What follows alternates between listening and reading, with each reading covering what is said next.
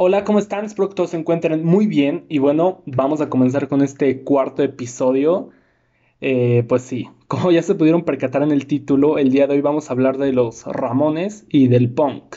Hoy ya vamos a tratar un tema un poco más musical, lo que les había dicho en el piloto, que a veces íbamos a irnos por estos temas, pero bueno, espero que lo disfruten como yo disfruté recordando un poco mi amor por los Ramones. Tenía demasiado que no que no me ponía a pensar tanto otra vez en ellos y, y pues sí, me di cuenta que es una banda que me encanta. Recordé, recordé por qué me gusta tanto y la verdad eh, me pone muy feliz todo esto. Bueno, entonces vamos a empezar. ¿Por qué, ¿Por qué me gustan tanto los Ramones? Creo que es importante mencionarlo un poco. Eh, bueno, no es una historia tan así de, no sé, como podría haber gente que, no, su música me salvó. No, la verdad no.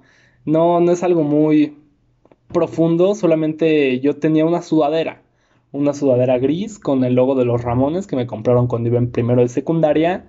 Y me gustaba mucho la sudadera. la verdad la usaba demasiado. La usaba demasiado. Incluso cuando ya no me quedaba, luché por seguirla usando, pero, pero no, ya estaba muy rota esa sudadera.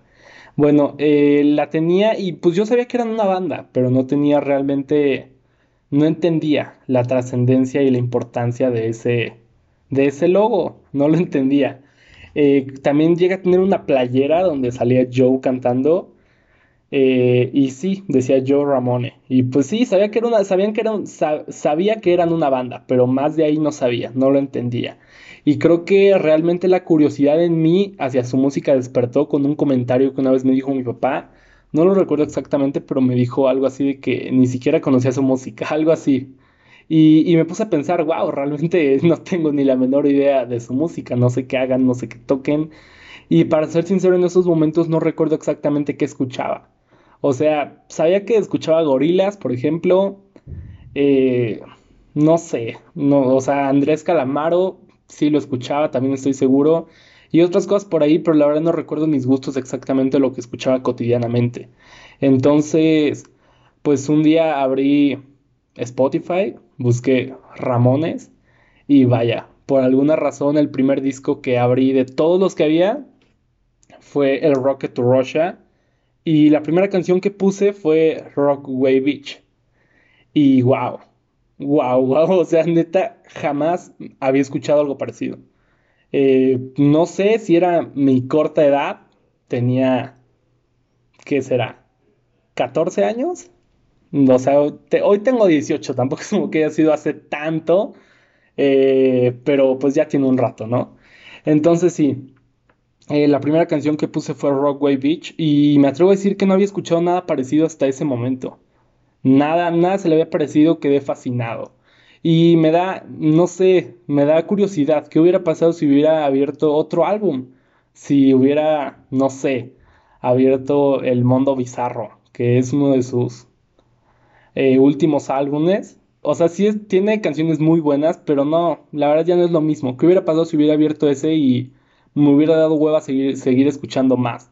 Eh, pues probablemente jamás me hubieran gustado los Ramones y y no sé cómo será hoy en día, porque me atrevo a decir que de alguna manera Los Ramones fue una banda que sí me cambió. Sí, fue de esas bandas que realmente cambió mi manera de ser en algún modo. No lo sé, no lo sé en qué modo, pero sé que lo hizo. tengo la certeza de que lo hicieron. Eh, en, varias, en varios motivos que se los podría dejar para otro video porque ahí entra otro tema muy chistoso de un cover que toqué una vez de ellos. Pero bueno. Ajá, entonces sí, y escuché Rockway Beach y wow, seguí escuchando más y pues me encantó, me encantó de entrada, recuerdo que me gustó mucho Rockway Beach. I Wanna Visit sé que es muy trascendental también de los Ramones, sí me gusta, pero no sé, no me gusta tanto. Bliss Your Pop, que es como su canción top, es la famosa canción que dice Hey Ho, Let's Go, que todos conocemos, de hecho sale demasiado en Spider-Man, en estas películas de Tom Holland sale al final de la película, hey, ho, let's go. Y se me hace muy bonito, la verdad, está muy cool. Pero bueno, sí, por eso para mí son tan importantes los Ramones. Fueron una de esas bandas en las que realmente me clavé, me obsesioné. Siento que todos tenemos bandas que de alguna manera nos cambian y que nos obsesionamos con ellas. Han habido varias. Eh, yo creo, que la primera banda con la que me obsesioné fue Gorilas, pero todavía iba en la primaria. Y ya cuando llegué a la secundaria fueron los Ramones, que pues wow, qué, qué bello, qué bello. Entonces sí. Bueno, ¿quiénes fueron los Ramones? De seguro hay mucha gente que, bueno, no sé si alguien está escuchando y realmente no sepa para nada quiénes fueron los Ramones. Les voy a decir un poco generalmente qué fueron los Ramones, quiénes fueron. Fueron una banda de punk estadounidense. Me atrevo a decir que son los padres del punk estadounidense. Entonces, pues ya se imaginarán la trascendencia que tienen en la música. Pues sí, duraron, estuvieron activos más o menos del 74, de 1974 a 1996. Fueron muchos años. Y pues sí, fueron, pues eso, una banda de punk muy importante. Su historia, a mi parecer, es una historia muy curiosa, muy loca. Eh, tiene varias enseñanzas, que es lo que vamos a hablar el día de hoy. Bueno, ¿cómo nació el punk? Todos sabemos que, pues todos conocemos qué es el punk, pero realmente sabemos cómo nació. Cuando a veces decimos punk solamente lo asociamos con chaquetas de cuero, crestas, y güeyes ahí locos. o sea, no sé si locos, pero... Ajá, ese es, el, ese es el cliché que se tiene, ¿no? De un punk que es así como que, ay, güey, qué pedo. Entonces sí, eh, el punk realmente surgió por la incertidumbre de, de mucha juventud en ese momento. Eh, era incertidumbre combinada con desesperación, ajá, de la juventud. Eh, realmente estaban ya en contra, no estaban de acuerdo con todo lo que se había impuesto hasta el momento que está muy chistoso porque esto fue en los 70s. Esto fue a mediados de los 70s, el punk surgió a mediados de los 70s, pero recordemos que en los 60s también empezó el movimiento hippie. Entonces, podría, o sea, porque los punks estaban locos y todo, pero no sé si hay gente que cree que los punks estaban de acuerdo con temas como la guerra y eso y no, claramente no lo estaban. Eh, no, no me atrevo a decir que promovían lo mismo que los hippies, pero pues lo que los punks quería era, lo que los punks tanto peleaban, por así decirlo, era que estaban hartos de lo que se habían puesto eh, y, esas cosas. Por eso también se vestían de ese modo, al igual que los hippies, o sea, no se vestían igual que los hippies obviamente, pero tenían sus maneras de expresión, que todo venía de que estaban hartos de que la sociedad les impusiera cosas en ese momento. Entonces como que hacían cosas totalmente opuestas, se vestían diferente, etc. Pero lo que los punks decían en contra del movimiento hippie era que esa no era, esa no era una buena manera de transmitir un mensaje, porque si lo haces como ellos lo hacían con paz, tranquilidad, nadie te escucha, todos te ignoran. Entonces la manera de hacerlo del punk era de una manera ruidosa. Eh, estaban hartos que les dijeran qué hacer y lo hicieron de una manera ruidosa, un movimiento de protesta demasiado ruidoso. Eh, surgieron bandas que podría decirse que eran como los abuelos del punk. O sea que todavía no era el sonido del punk consolidado, pero era el sonido que ayudó a que el punk se convirtiera en lo que fue. A eso se le llama protopunk, tales como Velvet Underground, eh, los New York Dolls y The Stokes, que The Stokes realmente fue una banda, no de Strokes, eh, sino Stoges, esta, ajá, The Stoges. Eh, donde el cantante era Iggy Pop. Eh, esta banda realmente fue de las que más influenció a los Ramones. Les gustaban mucho a todos en particular esta banda en específico. Y pues vaya, surgió en Detroit en 1977. Su cantante, como ya lo dije, era Iggy Pop. Y son pioneros realmente también del punk, de ese sonido punk. Eh, mucha gente cree que el punk se creó en, en, en ay Dios, en, Londres, en Gran Bretaña. Y podría decirse que sí y no. Muchos conceptos clichés sí vienen de allá, pero empezó realmente como de una manera similar en tiempo en Estados Unidos y en Londres. Pero bueno, vamos a ver un poco acerca de los Ramones ya. Eh, había una frase que llegó a decir Didi Ramón, la cual dice, todos los que llegan a unirse a una banda como los Ramones no tuvieron una formación muy estable. No somos una forma de arte muy civilizada que digamos. Eh, pues vaya, está, está chistoso, ¿no? Y tiene razón. Eh, me gusta mucho porque realmente habla de, ajá, de todo lo que tuvieron que pasar para llegar a donde estuvieron. No tuvieron una formación muy civilizada o estable. La verdad es que no. La alineación original de los Ramones fue Johnny, Johnny Ramone, era el guitarrista, Joey Ramone, el cantante, Tommy Ramone en la batería y Didi Ramone en el bajo. Sí, esa fue la alineación original. Entonces, regresando un poco a lo que dijo Didio Ramone, que toda persona que termina en una banda como los Ramones no tuvo una formación muy estable, vamos a ver un poco de la infancia, de dónde venía cada uno de ellos, de dónde salió, para al final eh, unirse a todos los demás y formar esta banda. Bueno, John, Johnny, Johnny Ramone, el guitarrista, tenía un padre de clase trabajadora, era obrero, y desde que era muy joven él fue enviado al colegio militar. Esto hizo que sí desarrollara cierta, por así decirlo, disciplina, era una persona muy disciplinada, pero después de este colegio militar siguió cayendo en las drogas, en el alcohol. Sí era una persona disciplinada y todo eso, pero pues tenía muchos vicios.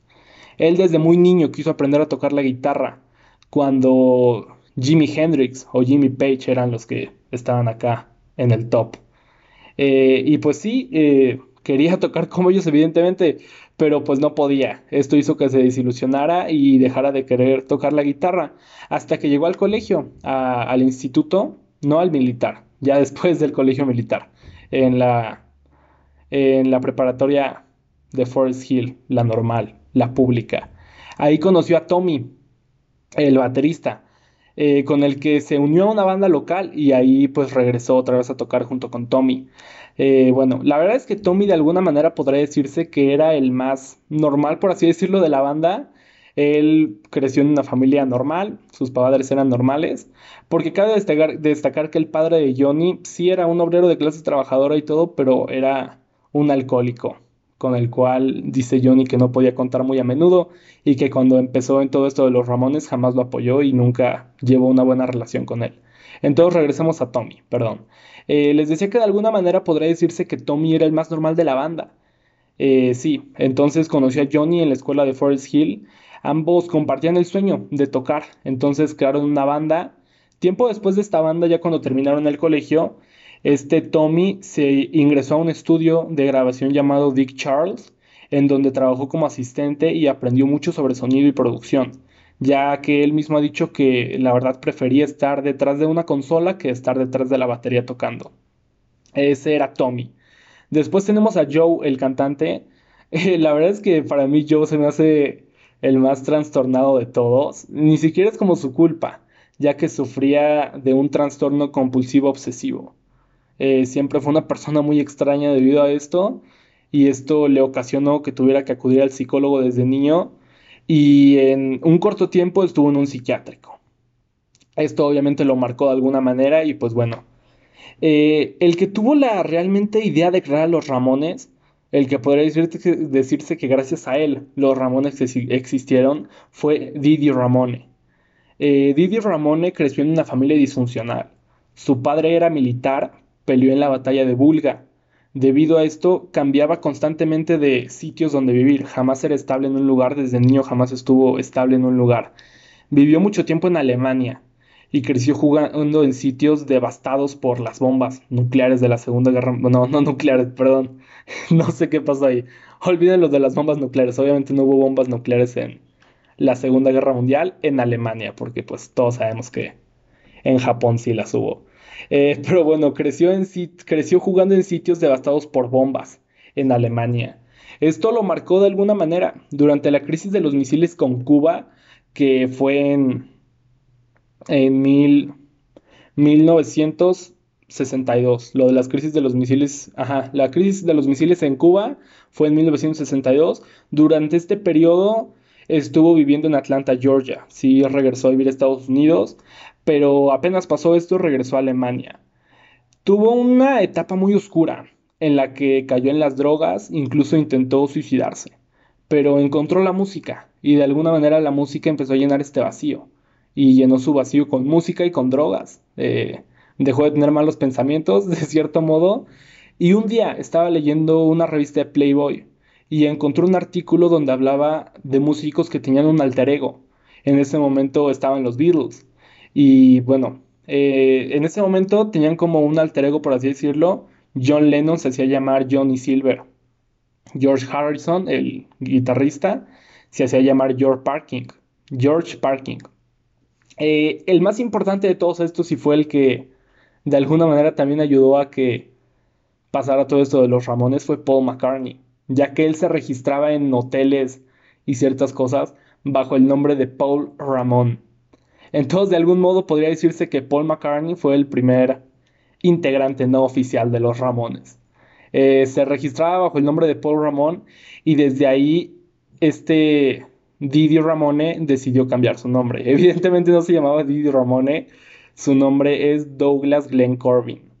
Entonces, desde ese momento, Douglas Glenn Corbin decidió que se iba a llamar Didi Ramone. El Douglas se convirtió en Didi y adquirió el Ramone de Paul Ramone. Entonces, vaya. Después de esto, regresó a Forest Hill, en Queens, en Nueva York. Entonces, sí, regresó a Forest Hill, hablamos de Didi Ramone, con su madre y su hermana. Se separó de su padre porque la situación ya estaba volviendo muy complicada. Era un alcohólico militar, cabeza dura, ya no se podían llevar bien las cosas ahí. Entonces regresó con su madre y su hermana a Estados Unidos, pero las cosas se pusieron más raras de lo que él creyó que se iban a poner. La verdad, él creyó que escapar de Alemania, escapar de su padre, iba a ser como que un respiro para su mamá, su hermana y él, pero no, las cosas se pusieron peor. Su madre se buscó un nuevo esposo y dejó de hablar con su hermana, ya que ésta dejó los estudios y se casó. Pero bueno, Didi vivía muy cerca de Johnny y también de Joe. Vivían todos en Forest Hill y, ajá, de cierto modo vivían cerca, tenían el mismo tipo de amigos, era como que una comunidad ahí formada en la que todos se conocían. Entonces, eh, este Didi conoció a Johnny, eh, lo conoció y se hicieron amigos por su gusto en música. Eh, un día hablando se dieron cuenta que ambos eran fan de los Stokes, la banda que les mencionaba que fue la que inspiró en cierto sentido a los Ramones, donde cantaba Iggy Pop. Ajá. A ambos les gustaban los Stokes y dice este Didi que para él fue impresionante conocer a alguien más que le gustara la música que a él. Y desde ahí se volvieron muy amigos. Su amistad se basaba en música, en tomar y drogarse. Eh, ajá. Después empezó, este Didi se empezó a juntar con Joe, porque dice que juntarse con Joe hacía que no se drogara, ya que este Joe no se droga porque le cae muy mal. Dice que una vez lo vio fumar marihuana y empezó a convulsionarse mientras gritaba maldita sea, maldita sea. Entonces, obviamente todo esto por su trastorno que les hablaba que tenía este Joe Ramone. Bueno, eh, desde ahí empezaron a hablar y se dieron cuenta que de alguna manera tenían el mismo sueño de querer hacer una banda, este Didi y Johnny. Fueron a comprar eh, este Didi se compró un bajo, Johnny se compró su guitarra porque la guitarra que tenía ya no servía, se compró una nueva. Y le habló a Tommy, eh, la persona que había conocido, este Tommy, el que era como el más normal de la banda, le habló a Tommy y le contó que se había comprado una guitarra y que quería regresar a todo el mundo de las bandas. cuenta Tommy que él se sintió muy feliz porque siempre creyó que Tommy tenía que no, este Tommy dice que se sintió muy feliz porque siempre creyó que Johnny tenía un gran talento para esto y que era lo que debía hacer. Entonces, eh, en ese momento, Tommy se convirtió como en su representante y iba a ser su productor. Los iba a ayudar también en ese sentido, ya que en el estudio Dick Charles había aprendido muchas cosas acerca de todo esto, de todo ese mundo. Entonces, estaban pensando que pues, obviamente necesitaban a alguien que tocara la batería y le llamaron a Joe Ramone. Sé que aquí los estoy confundiendo porque les había dicho que Joe Ramone era el cantante y lo llamaron para tocar la batería. Aquí está la cosa. Cuando empezaron a ensayar, la idea iba a ser esta Didi iba a ser el bajista e iba a cantar. Johnny iba a ser el guitarrista. Y este eh, Joe iba a ser el baterista, ya que a Joe le, tocaba, le gustaba tocar la batería, pero pues no era muy bueno que digamos, no llevaba muy bien el ritmo. Entonces empezaron a ensayar y se dieron cuenta que querían sacar canciones de otras personas, querían sacar canciones de los Stokes, de los Beatles, etcétera, pero pues no podían por su incapacidad para tocar, eran muy malos tocando. Este Johnny no podía pasar de power chords y en la misma cuerda, ni siquiera cambiaba de cuerda, solamente movía el brazo, eh, movía la mano por el brazo de la guitarra. Entonces decidieron empezar a crear sus propias canciones, ya que la verdad es algo que yo siempre he pensado también, que de alguna manera si tú creas tus canciones y tú haces tus canciones, la demás gente no va a saber si lo estás haciendo mal o no. Es un pensamiento muy chistoso para mí, muy, no sé, está, está chistoso. Entonces sí, empezaron a crear sus propias canciones por su incapacidad para tocar canciones de otros. Y aquí fue donde empezaron a definir su sonido. Un sonido que la verdad sí no pasaba muchas veces de tres acordes por canción. Eh, sus tres primeros álbumes no hay ninguna canción que dure más de tres minutos, entonces pues, o sea, bueno, no hay ni una que llegue a tres minutos, todas se quedan como en 2.45, 2.50, hay canciones de un minuto y medio, Entonces, pues sí, estos sí era mucho de la idea de un riff por canción y basta, y basta. Y ni siquiera riffs así súper elaborados, todo a partir de power chords. Entonces su primer concierto fue una basura. Fue una basura porque Joe no podía seguir el ritmo de la batería y Didi tenía una gran incapacidad para, para cantar y tocar al mismo tiempo. Se dieron cuenta que pues le fue muy mal. Los amigos que habían invitado dicen que incluso dejaron de hablarles porque eran muy malos. Entonces decidieron eh, este Didi, que era en ese momento cuando iban empezando Didi, de alguna manera era como el líder, ya que pues él había querido empezar lo de la banda, trajo este concepto de los Ramones y desde ahí todos se volvieron como hermanos bajo el nombre de Ramones. Entonces sí, y, y le hablaron a Tommy, que era el representante, para que los ayudara a tocar la batería. Él era muy bueno tocando batería, aunque, le, aunque él prefería estar detrás de una consola.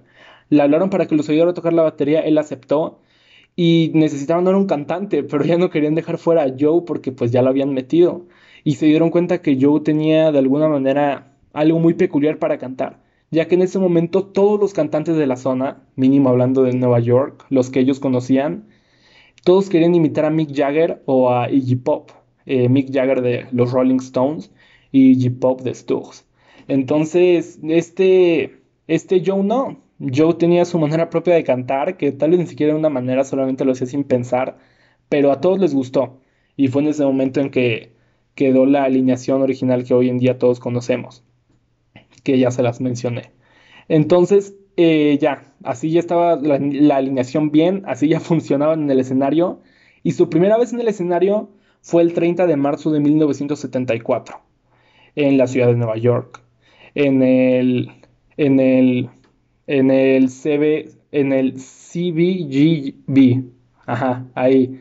Eh, fue su primera presentación y la revista Entertainment Weekly eligió los momentos claves del rock, poniendo el primer concierto de los Ramones en este sitio como en el lugar número 11. O sea, ¿se imaginan eso? El lugar número 11 de los momentos claves del rock. Si no hubiera sucedido este, este primer concierto de los Ramones, eh, la verdad es que el mundo musical no sería como hoy lo conocemos bandas como Green Day, Nirvana y otras que vinieron después, no, o sea, ni siquiera sabemos si hubieran existido o si hubieran sido como las conocemos. Incluso YouTube, YouTube también hubiera, se hubiera visto eh, muy repercutido en estos temas si no hubieran existido los Ramones.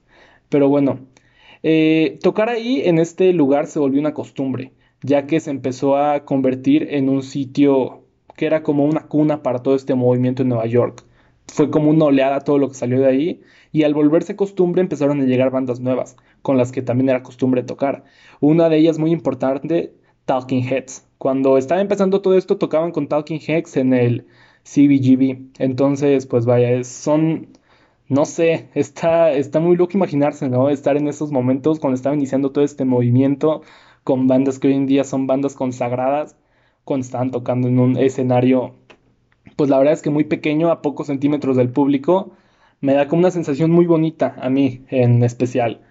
Bueno, en el 76, 1976, eh, eh, ajá, les había dicho que su primer concierto fue en el 74, pues estuvieron dos años tocando en diferentes lados y este tipo de cosas, hasta que en 1976 una productora los firmó por cinco años y produjeron su primer álbum con 6.400 dólares. Con 6.400 dólares se produjo este primer álbum y vaya que pues se logró un gran resultado. El primer álbum fue estuvo bajo el nombre de Los Ramones. Sí, entonces en 1976 una pequeña productora los firmó por 5 años y así se produjo su primer disco con un ajá, su primer álbum con un presupuesto de 6.400 dólares. Después de esto siguieron tocando en el mismo lugar donde tocaban hasta que un empresario los vio y los llevó a Londres. Eh, vio que pues, no era como negocio y los llevó a Londres donde tocaron en el Red House. La verdad es que la aceptación fue muy buena. Después de esto realmente los Ramones empezaban a sonar en varios lugares. Empezaba a ser como un tema del que la gente realmente estaba hablando. Sus dos siguientes álbumes salieron en el mismo año. En 1977 con uno salió como en la primera mitad del año y el otro en la segunda mitad del año. El segundo álbum fue Live Home, de como del 77 ya les dije, y Rocket Russia, de, del 77 también. Eh, la verdad es que Rocket to Russia es un álbum que yo le tengo mucho cariño, porque les digo que fue como el primer álbum que escuché de ellos, donde está eh, Rockway Beach. Es como, no, no es mi favorita, en su momento lo fue, ya no es mi favorita de los Ramones, pero vaya, pues le tengo mucho cariño y es el único disco de los Ramones que tengo en vinil, así que pues me cae muy bien ese disco. Bueno, después de esto ya llevaban como dos años, o sea, realmente ya tenían más tiempo, ¿no? Les había comentado que desde el, desde el, 74 ya estaban tocando y realmente la cosa se empezó a poner ya como que chida hasta el 76. Pero después de la salida de Rocket to Russia, que fue a finales del 77, eh, la relación entre ellos ya iba muy mal. Cabe destacar que jamás fueron personas que se llevaran muy bien entre ellos. Como todos eran personas de alguna manera inestables, a cada rato estaban peleando, había pleitos entre ellos, se dejaban de hablar por un tiempo, se, se peleaban a golpes. Entonces, pues, se apoyaban y todo, la banda siempre estuvo ahí, pero como personas no muchas veces se llevaban bien. Ya después igual y se disculpaban y todo, pero no estaban como siendo los mejores amigos todo el tiempo. Eh, y esto ocasionó que Tommy ya estaba cansado de toda esa, esa, rutina. Aparte de lo que les había dicho, que Tommy prefería estar detrás de una consola que estar detrás de una batería y toda la rutina que llevaban de giras, etcétera, ya lo tenía muy cansado. Aparte, había estado peleando demasiado con Johnny y era completamente ignorado por Joe, el cantante, así que por esto decidió dejar la banda. Dejar la banda tocando, porque hubieron discos que después él les produjo y de alguna manera seguía ahí como que al pendiente de lo que hacían, pero eh, estando dentro, dentro de los Ramones, solo tuvo tres discos. El primero que fue Ramones, el segundo Live Home y el tercero Rocket to Russia. Después de esto eh, tenían que encontrar a alguien que, que supliera a este Tommy, alguien que fuera pues igual de bueno, que le hiciera bien a la banda y encontraron a Mark Bells, este Marky Ramone, fue su segundo baterista que entró en 1978 ya digamos, porque entró como en diciembre, noviembre del 77. Entonces redondeamos, entró en 1978.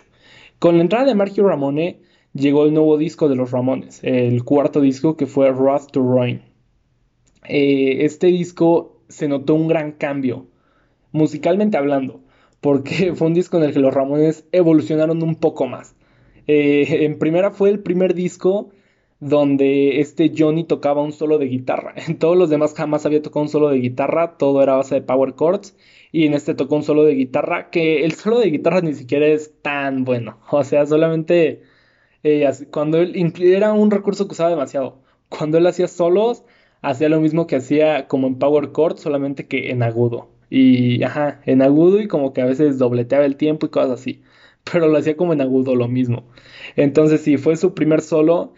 Y dos canciones de este álbum sobrepasaron los tres minutos. O sea, tampoco demasiado una llega como a 3 minutos 10 y la otra 3 minutos y medio.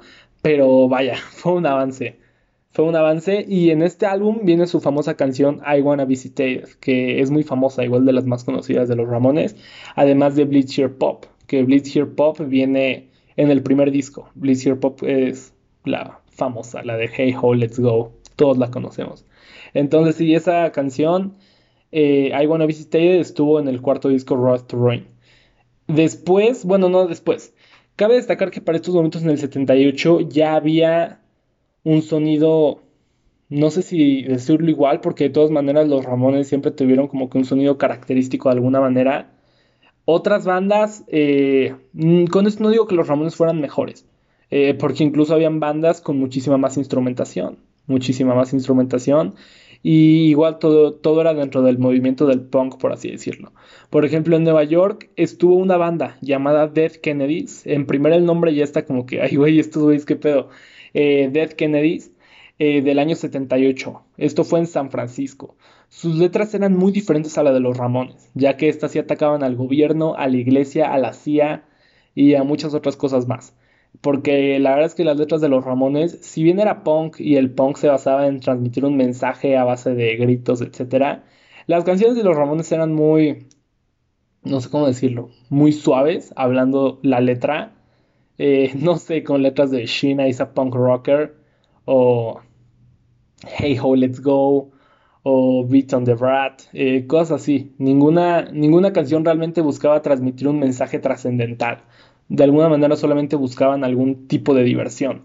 Entonces, Dead Kennedys no. De hecho, Dead Kennedys fueron perseguidos mucho tiempo. El cantante lo metieron a la cárcel un tiempo, ya después lo sacaron. Yo siento que eso fue como un susto. Fueron censurados por mucho tiempo y tal vez por eso pues nadie los conocía. Eh, yo tampoco los conocía hasta que me puse a hacer bien la investigación para esto. Y fueron censurados demasiado hasta que finalmente se separaron por su propia seguridad. Y ajá, algo que también es como por, no sé, como de debate, es así esto, ¿no? De quién inventó el punk. La verdad es que me costaría mucho trabajo decirlo, pero los Ramones inventaron la oleada mínimo en su país. Mínimo, hablando de Estados Unidos, sí lo hicieron. Ya que si hablamos de Londres es algo completamente diferente porque tenemos a los Sex Pistols.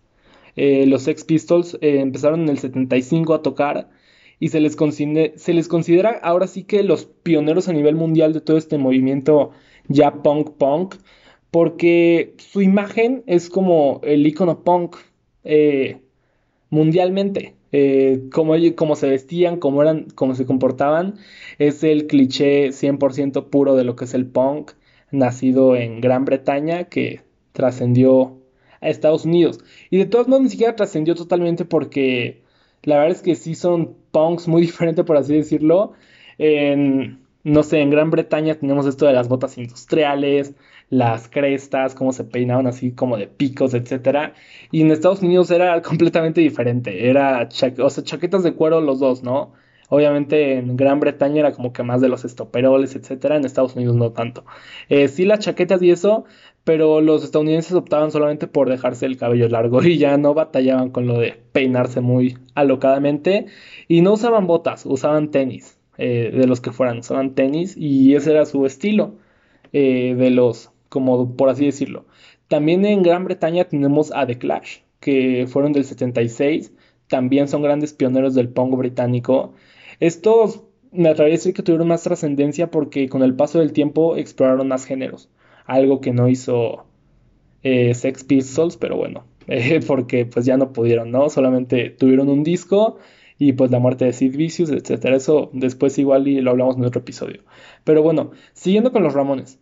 Eh, su quinto álbum, End of the Century, fue el álbum más comercial, por así decirlo, que tuvieron. Y ni siquiera era tan comercial. Fue, estuvo en la lista, en las listas estuvo en el número 44 de Estados Unidos. Y fue lo más comercial lo que llegaron en su carrera. Este disco fue producido, de hecho, gracias al éxito de una película que hicieron llamada Rock and Roll, Rock and Roll in the High School. Es una película muy chistosa, la pueden encontrar en YouTube, nada más que no está subtitulada, solo está en inglés y no está subtitulada en español. La pueden subtitular en inglés, pero es todo lo que se puede.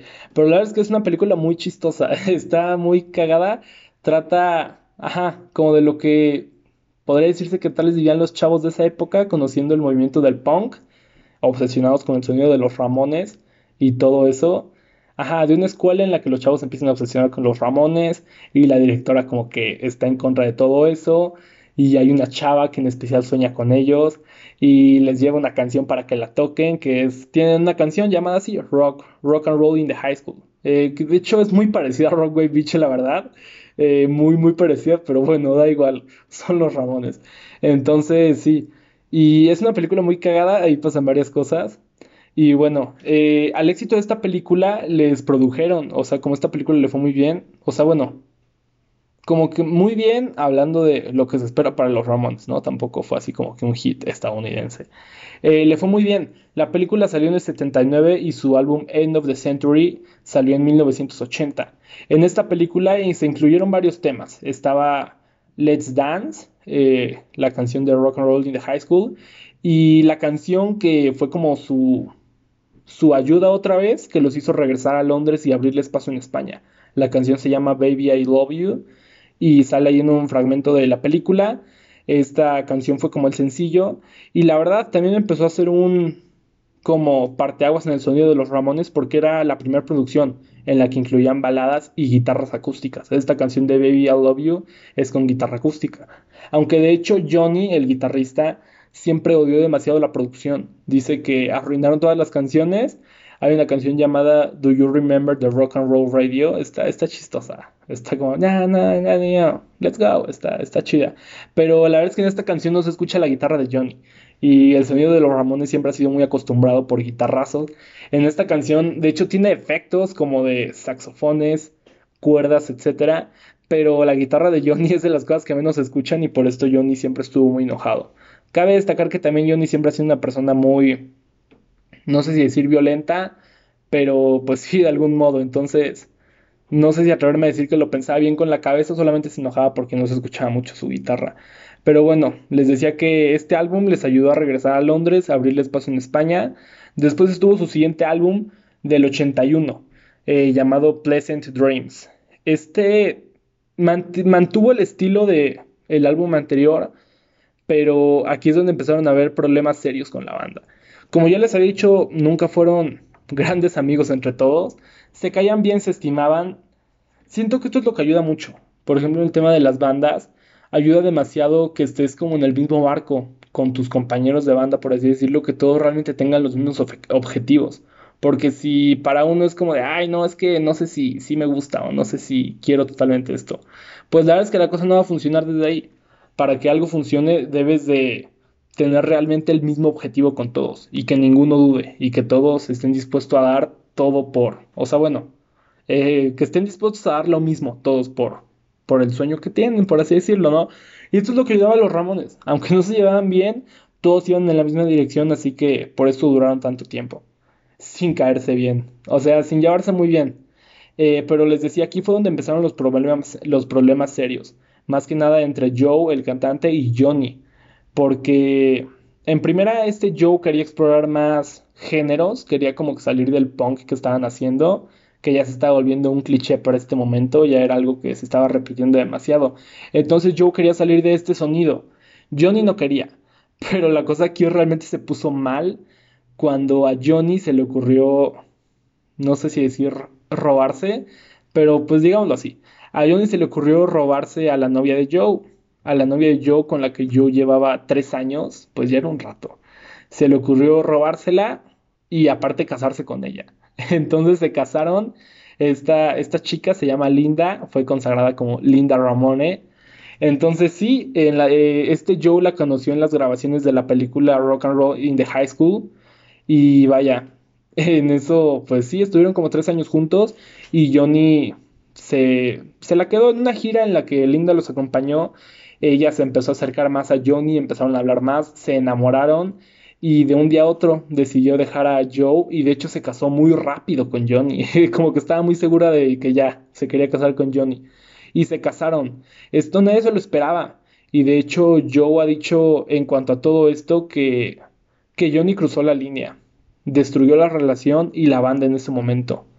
Entonces, a partir de ese momento la relación entre ellos dos nunca fue la misma.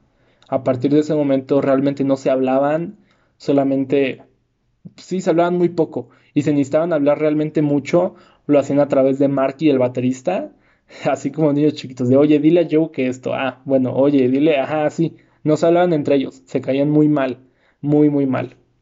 Más que nada, yo siento que era más que nada el enojo de Joe, pero pues sí se entiende totalmente, sí se, sí se pasó un poco, aparte se casó con ella.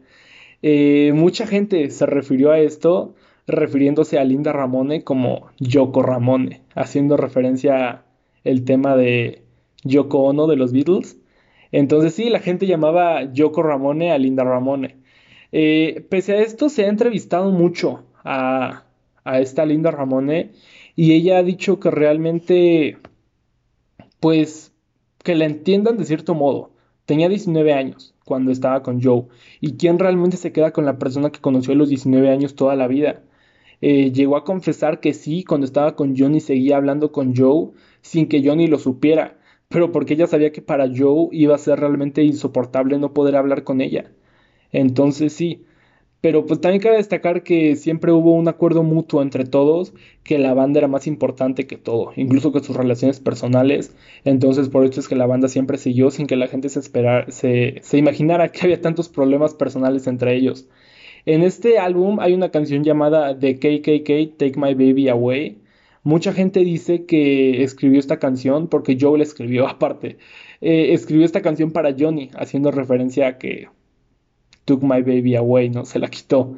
Entonces, eh, sobre esta información, el hermano de Joe ha dicho que no, que esta canción le escribió antes de saber que Linda y Johnny se que tenían ya una relación y que realmente lo de, de KKK se refiere al, al Ku Klux Klan, ya que cuando él estaba en una de las instituciones mentales que les conté que estuvo cuando era chavo, eh, conoció a una chica afroamericana con la que realmente pues se caía muy bien y todo, pero sus padres jamás estuvieron de acuerdo porque era una relación interracial y pues todavía no lo aceptaban en este momento ese tipo de cosas sus padres.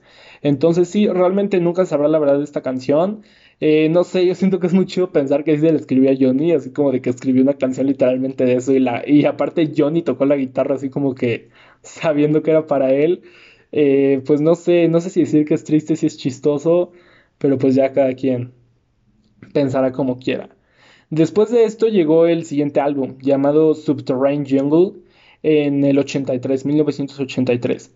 Aquí fue donde el baterista Marky, el segundo baterista, fue despedido de la banda porque tenía, muy, eh, tenía problemas muy serios con el alcoholismo.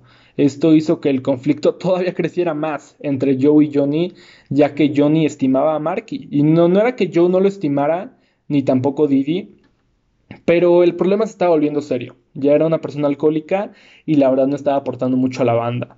Lo despidieron y entró su reemplazo. El elegido fue Richie Ramone. Richie Ramone entró en el 83, fue el tercer baterista de la banda.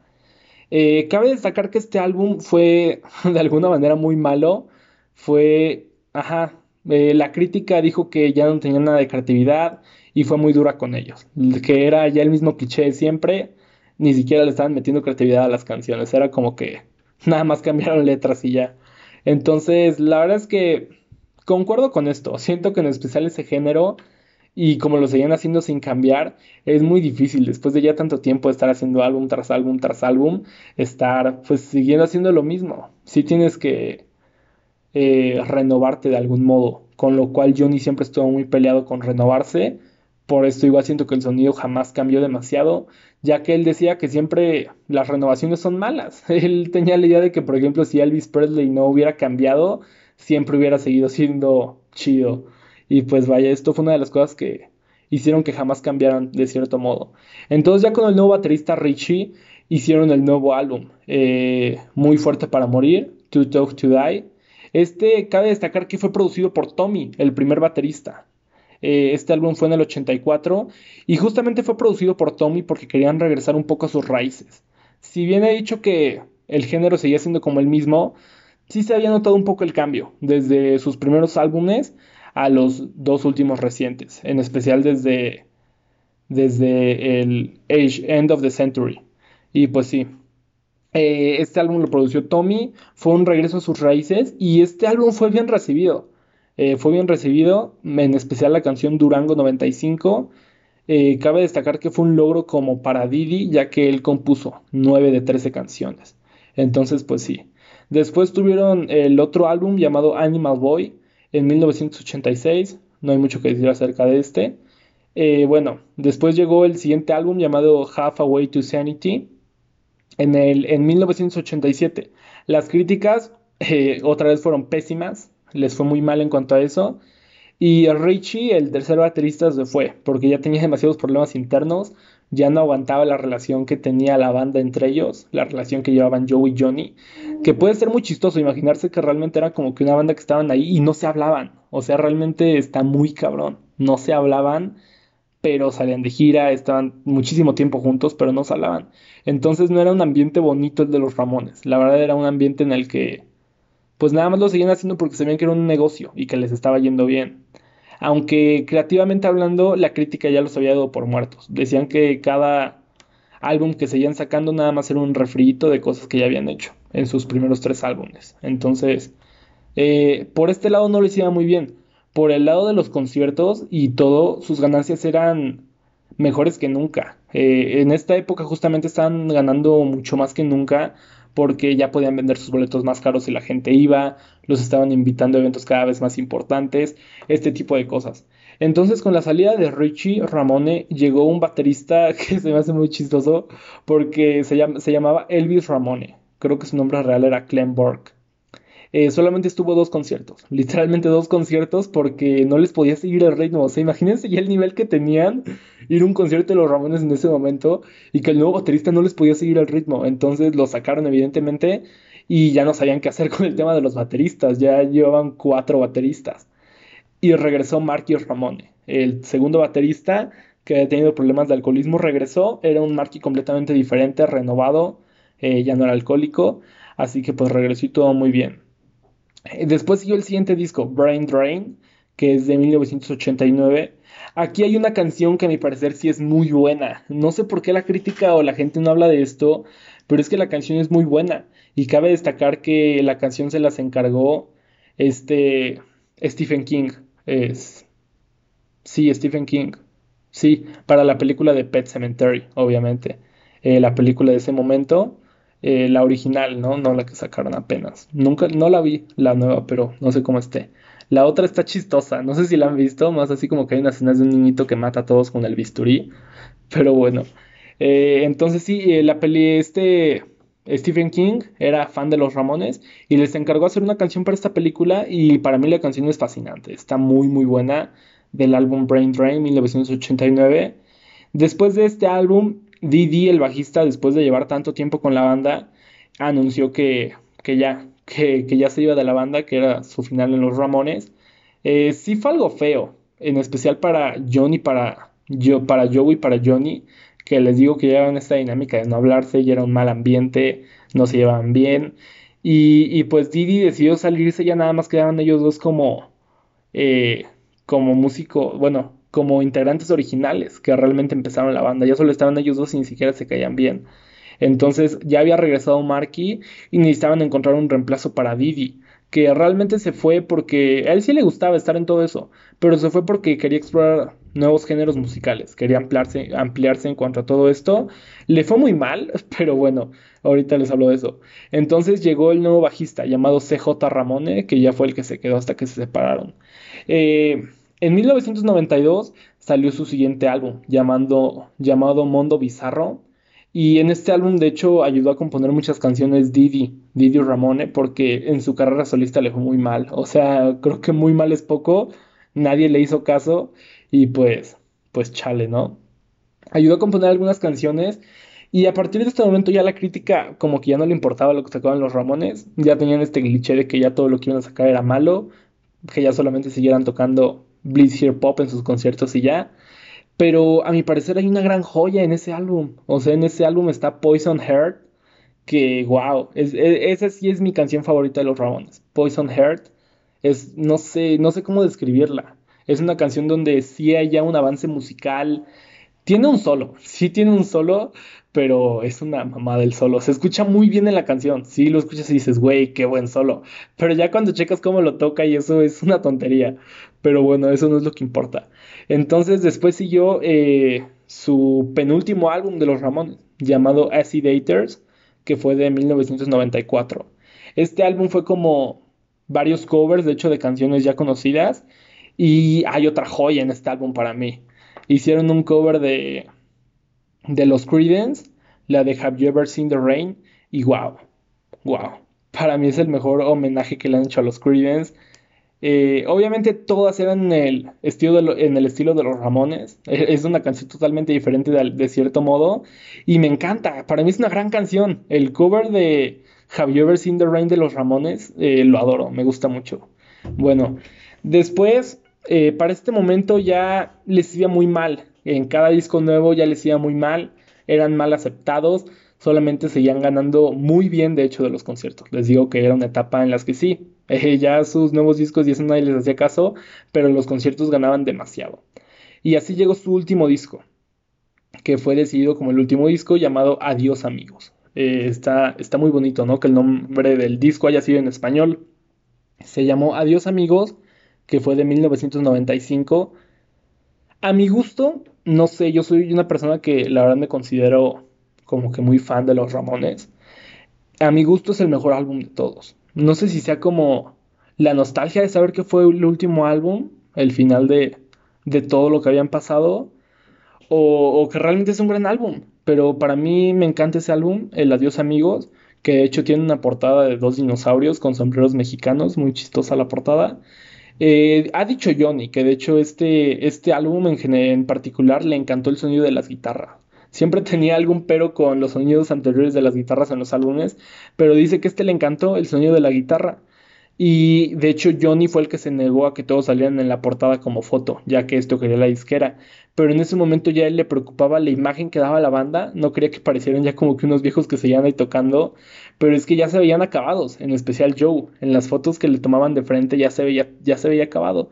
Entonces yo, este Johnny luchó que, que pusieran otra cosa, que no los pusieran ellos, que pusieran otra cosa, y se logró, ya que siempre Johnny fue como el líder en temas de dinero y por así decirlo, y la verdad todos confiaban en él. Si bien no se llevaba bien con Joe y todo eso, jamás, jamás fue como que haya habido un engaño entre ellos, una demanda, alguna mentira, no. O eran personas, a mi parecer, muy profesionales con este tema, a pesar de todos sus problemas y trastornos, cosas raras.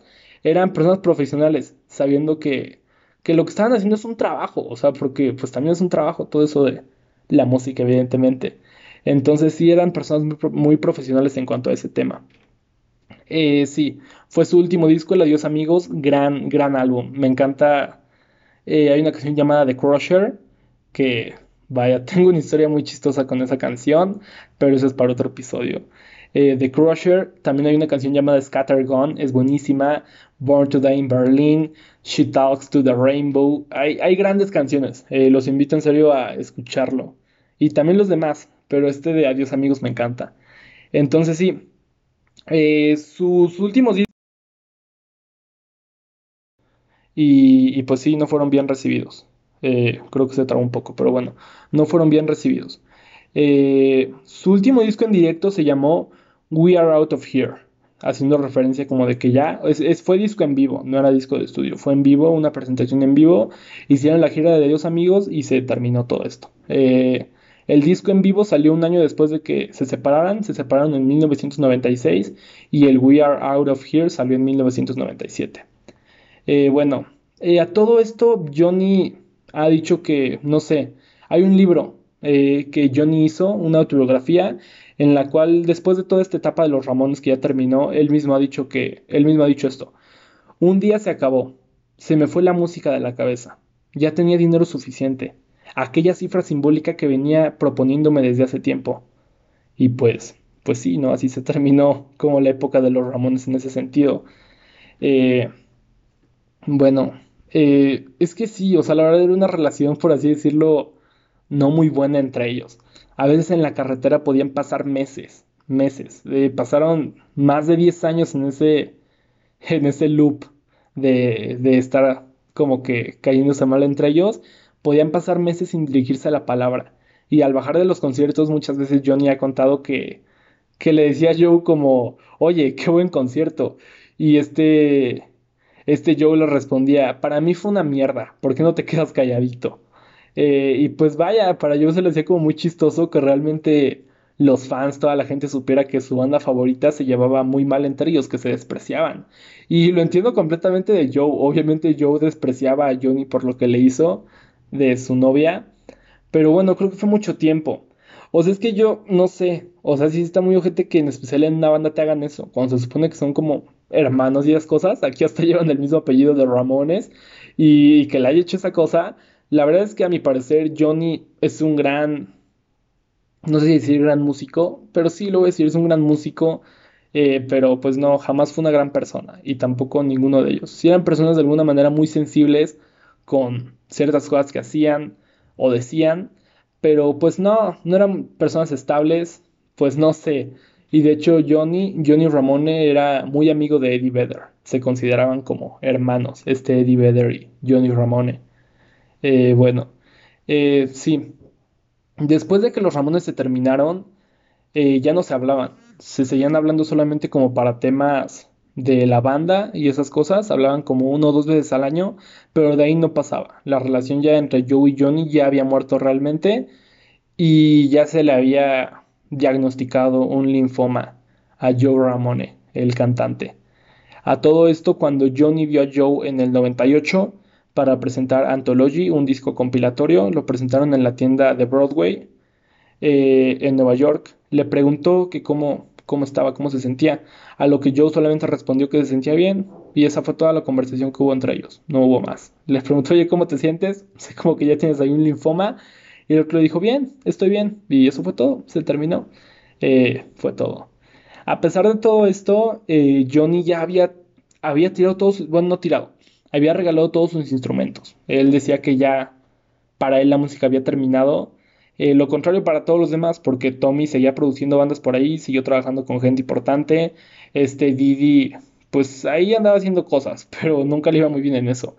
Y Joe seguía activo, eh, produció una que otra banda y de hecho estaba trabajando, estuvo trabajando y grabando un disco solista, eh, un disco solista. Y pues sí, Marky igual seguía tocando en una que otra cosa, pero pues todos serían como que activos entre comillas, menos Johnny. Para cuando él terminaron los Ramones se acabó su vida musical. Regaló todos sus instrumentos con el argumento de que jamás iba a ser algo mejor que los Ramones. Ya, ya estaba muy viejo, ya había pasado por mucho y él iba a ser un Ramones para siempre, pero ya había terminado todo eso. A pesar de esto, él siempre guardó una guitarra, guardó, regaló todo, a excepción de una guitarra que guardó porque tenía la esperanza, pensaba que algún día se iban a reunir otra vez para grabar una canción inédita, algún compilatorio o algo. Pero pues tristemente todos estos sueños y pensamientos de Johnny terminaron cuando Joe Ramone murió en el 2001. Eh, murió el 15 de abril del 2001 por el linfoma que tenía. Eh, yo había estado trabajando en un álbum solista, como ya les dije, Sí salió ese álbum, salió en el 2002, un año después de su muerte, y justamente el nombre, no sé, eh, se llama Don't Worry About, eh, Don't Worry About Me. No sé, se me hace muy, no sé si llamarlo poético de alguna manera, que después de su muerte salga un álbum llamado Don't Worry About Me. Y pues vaya, eh, esta noticia de la muerte de Joe dejó muy conmocionado a todo el mundo, ya que yo siempre fui una persona que luchó por salir adelante y es muy chistoso pensar cómo un joven con, con los trastornos que tenía, el complejo que tenía, que iba a psicólogos de niños, estuvo en un psiquiátrico, llegar a hacer tanto en el mundo, llegar a realmente inspirar a tantas personas, se me hace, no sé, por eso para mí la música es, es tan importante, lo que les comentaba ya, lo que les llegué a comentar en el piloto. Entonces sí, trabajó en su álbum, salió en 2002.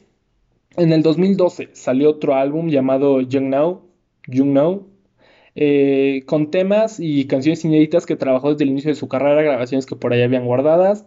Se, reunió, se reunieron un grupo de productores y las arreglaron bien para sacarlas en forma de álbum. Eh, un, un dato muy curioso, muy bello, es que la última canción que este Joe Ramone escuchó fue una canción de YouTube llamada In a Little While. Eh, no sé si la conozcan, deberían escucharla, es bonita canción. Eh, fue la última canción que escuchó Joe Ramone, eh, In a Little While de YouTube. Esto lo dijo su mamá en una entrevista. él estaba escuchando esta canción cuando murió, cuando falleció en el hospital.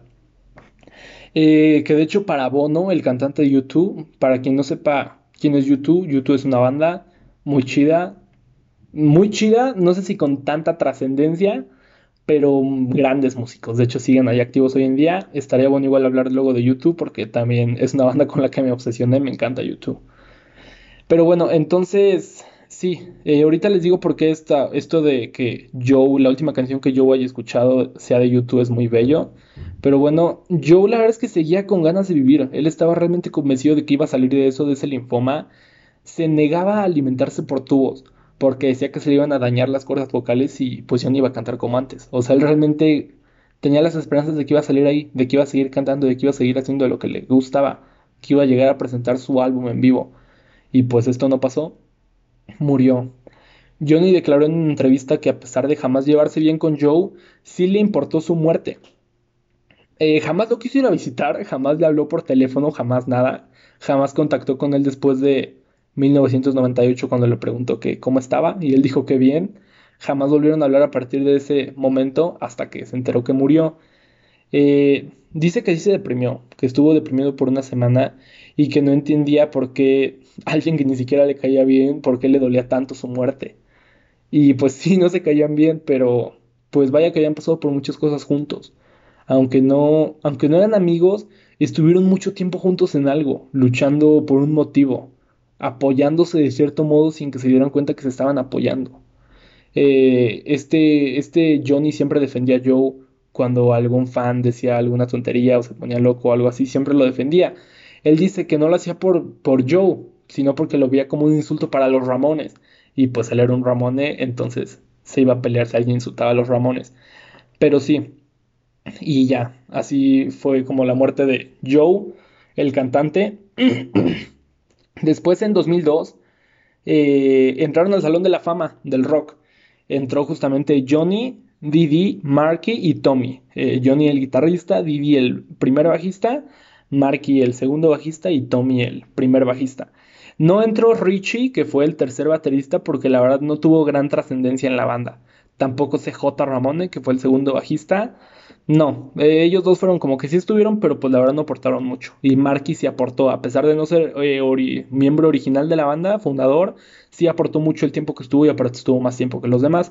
Entonces él también fue inducido al Salón de la Fama en 2002. De hecho está el video en YouTube cuando entran al Salón de la Fama y están ahí todos. Y es muy cagado lo que les decía, porque salen todos y los que se siguen viendo así como que super punks, a pesar de su edad, es este Didi, Johnny y Marky. Y este Tommy, que era como el más normal de todos, eh, ya nada que ver, o sea, de hecho ya estaba gordito, se veía así como, ya tenía canas, igual los otros tenían canas, pero pues obviamente se pintaban el cabello de negro, ¿no? Y se estaba quedando pelón, así súper, o sea, nada que ver como con el estilo que manejaban los demás. Entonces sí, fueron inducidos al Salón de la Fama en 2002 y unos meses después, todavía en el año 2002, este Didi fue encontrado muerto. Fue encontrado muerto en su casa en Hollywood. Eh, murió por drogas. Este Didi murió por drogas. A lo que Johnny ha dicho que, que sí le pegó, que eso sí lo hizo sentir realmente mal, ya que de alguna manera siempre se llevó muchísimo mejor con Didi que con Joe. Y seguían siendo amigos. Eh, de hecho, unos días antes de que muriera lo, lo había visto en el Boulevard Hollywood y le dio mucha tristeza, ya que, ya que a su parecer este Didi había sido el bajista más influyente del punk rock de todos los tiempos, y que muriera de esa manera en su casa por drogas, ni siquiera sabían que se había enganchado a las drogas en ese momento, pues se le hizo muy triste. La verdad es que sí, le dolió mucho, le pegó más que la muerte de Joe, de cierto modo. Y, y pues vaya, 15 de septiembre de 2004 muere Johnny Ramone en lucha contra el cáncer de próstata. Johnny Ramone siempre se visualizaba como ira pura, y después de tantos años luchó por siempre mantenerse así, eh, como cuando era joven, pero cuando los Ramones se retiraron en el 96, hizo que toda esa ira se mitigara, y el cáncer que le diagnosticaron en 1997 hizo que desapareciera totalmente. Antes de morir escribió una autobiografía, la cual menciona que cree que el cáncer ganaría la partida y él siempre odia perder. Entonces, eh, si no se escucharon lo que dije, si pusieron atención, pero el cáncer se lo diagnosticaron en 1997. Eh, yo siento que todos los comentarios que llegó a decir acerca de la muerte de, Johnny, de, acerca de la muerte de Joe y la muerte de Didi, se vieron totalmente influenciados. Aquel día también sabía que, que era lo que le esperaba, que se iba a morir. Tardó un poco más, fue hasta 2004, pero ya sabía que tenía cáncer de próstata desde el 97. Entonces, pues, pues sí, ¿no? El cáncer al final de cuentas ganó la partida y él odiaba perder. Sobre la tumba de Johnny Ramone en el Hollywood Forever, el cementerio de Santa Mónica, donde también enterraron a Didi en 2002, se levanta una estatua de bronce de Johnny, de dos metros y medio. A lo que Johnny llegó a decir, soy yo con la guitarra en alto. Fue, ah, bueno, eh, sí, eh, así la describió ya que, pues, ya sabía que se iba a morir. La mandó a hacer y todo. Ya, cuando los días estaban cerca, él ya sabía lo que iba a pasar. Eh, en este monumento hay una leyenda muy sencilla, la cual redactó el mismo Johnny Ramone, la cual dice así. Si un hombre puede considerarse afortunado en la vida por haber tenido grandes amigos, entonces yo soy afortunado. Vaya. Hace rato cuando estaba, cuando estaba eh, como que recopilando otra vez toda esta información, ya la sabía, ya, ya la sabía todo, pero estaba como que otra vez reacomodándola en mi cabeza. Eh, me puse a llorar. es que, ay Dios. No sé, es algo que me transmite mucho. Me, me transmite demasiado. Y pues sí. Eh, eh, después de todo esto, en el 2014, Tommy, el baterista original de la banda, Tommy Ramone, también perdió la batalla contra el cáncer. Con la muerte de Tommy en 2014 murieron todos los integrantes originales de la agrupación. Ya habían muerto todos los Ramones originales. Y pues sí, así podría decirse que terminó de alguna manera la historia de los Ramones. Tal vez ninguno de ellos realmente supo la trascendencia que tienen hoy en día, porque en 2004, cuando murió Johnny, todavía no, no sé, siento que todavía no visualizaba demasiado todo lo que habían causado en el mundo de la música, por así decirlo. Johnny está catalogado como el 16 mejor guitarrista de toda la historia del rock, y se me hace muy inspirador, como solamente un chavo con tantos pedos, por así decirlo, personales, que vivía en Forest Hill, que ya se había dado por vencido de seguir en la música, que ya era obrero como su papá, conociera a otro chavo que igual estaba, estaba igual de loco que él, que venía de Alemania, con las mismas ideas de formar una banda, y ambos se apoyaron mutuamente. Llegaron a... que, hayan llegado a ser tanto como lo han llegado a ser otras bandas. Estas para mí son de las historias realmente inspiradoras. Eh, aún así, como Johnny la verdad era una persona muy insolente, siempre pensó que no se le daba el reconocimiento que merecía. Eh, yo siento que a su muerte sí se le da el reconocimiento que merece, pero pues no está aquí para saberlo. No está aquí para saberlo y es algo triste de cierto modo. Actualmente Marquio Ramones sigue presentándose y tocando canciones de los Ramones. De hecho, yo tuve la oportunidad de verlo en dos ocasiones. Lo vi en el Vive Latino cuando vino, si no me equivoco fue el Vive Latino 2018. Sí, fue Vive Latino 2018 wow, gran concierto, gran concierto. O sea, obviamente, pues no es como que veas ahí a Johnny tocando, a Vivi en el bajo y a Joe cantando. Eh, pero pues vaya, transmiten muy bien la banda que trae Marky Ramone para tocar con él. Es buena banda, buena banda. Entonces los vi en el Vive Latino y aparte los vi en el Plaza Condesa en el 2018 en diciembre. Eh, ese fue un concierto evidentemente más largo, con un show establecido. Y, vaya, no sé, de alguna manera siento muy bonito ver que todavía hay tanta gente que le gustan los Ramones, que le interesa todo este tema, que, también pueden ser como una inspiración para ellos. Este concierto estuvo muy loco, el de Plaza Condesa. Wow, sí, sí fue todo, toda una experiencia. Me acuerdo que hubo un güey así súper raro, vestido como de... O sea, es que llevaba un vestido, llevaba un vestido y traía como que una cabeza de esas de látex, como la del caballo, muy famosa, pero de rata. Y de hecho, cuando vi la película, la vi hace rato antes de grabar el podcast, eh, vi la película esta que les comentaba que hicieron los Ramones, la de Rock and Roll in the High School. Eh, hay una escena donde sale una, una cosa así, sale como que un güey de vestido con una cabeza de rata y no lo había hilado hasta ese, hilado, no lo había pensado así hasta ese momento que me acordé como de, güey, así está la persona que vi en el concierto. Pero ese güey estaba bien loco, de repente empezó a saltar lo de todos, le pegaba a todos, se fue hasta adelante y empezó a saltar, a saltar como loquito. Y es que cabe destacar que Marky Ramone fue el baterista que estuvo en el momento de cuando grabaron esa película. Entonces, pues como que sí conocería la, la referencia, ¿no?